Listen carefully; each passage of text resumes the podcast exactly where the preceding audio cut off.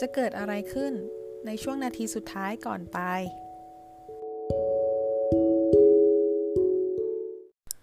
สวัสดีค่ะ วันนี้มาพบกับรายการเรื่องเล่าจากชาวหมี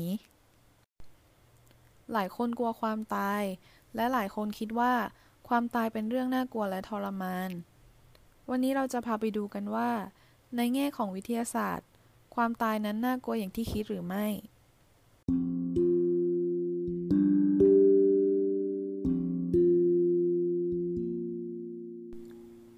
เวลาใกล้ตายนั้น มนุษย์อาจไม่ได้มีความสามารถมากเพียงพอ ที่จะมานั่งตระหนกคิดว่า ความตายนั้นน่ากลัวด้วยซ้ำโดยเมื่อเข้าสู่ภาวะใกล้ตาย สมองจะลดการทำงานส่วนที่ไม่สำคัญลง จนเราแทบไม่รู้สึกอะไร หรืออยู่ในภาวะคล้ายฝัน ที่เป็นเช่นนั้น เพราะสมองจะถูกใช้ในการทำงานที่สำคัญที่สุดของร่างกายแทน เช่น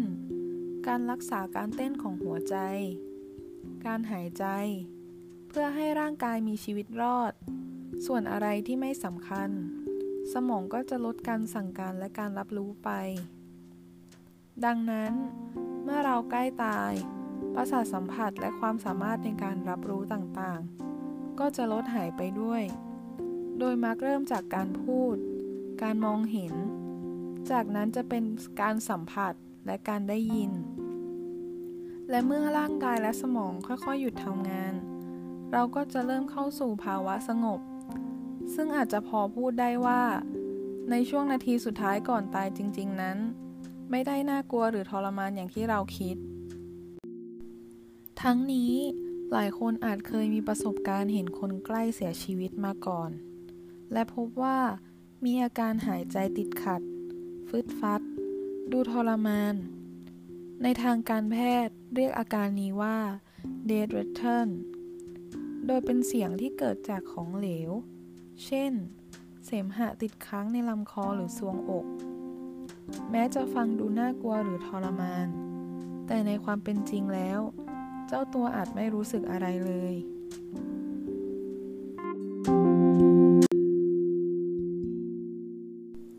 ส่วนเรื่องที่มีคนชอบเล่าว่า เมื่อเราใกล้ตาย เราจะเห็นแสงวูบวาบ หรือเห็นคนที่เสียชีวิตไปแล้วนั้น ในทางวิทยาศาสตร์อธิบายได้ว่า เมื่อเรายังไม่ตาย แม้จะเข้าใกล้ความตายมากแค่ไหนก็ตาม สมองของเราก็ยังคงทำงานอยู่บ้าง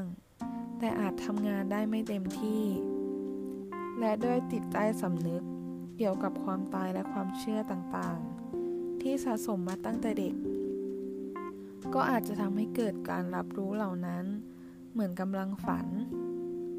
ทั้งนี้ในคนที่กำลังตายจริง ๆ สมองอาจไม่ได้มีความสามารถในการรับรู้ หรือคิดประมวลเรื่องราวต่างๆ เหล่านี้เลยก็ได้ สุดท้ายแล้ว ความตายอาจไม่ได้น่ากลัวอย่างที่เราคิด แต่อาจคล้ายกับเวลาที่เราง่วงนอนมาก ๆ แล้วสมองก็เริ่มทำงานช้าลง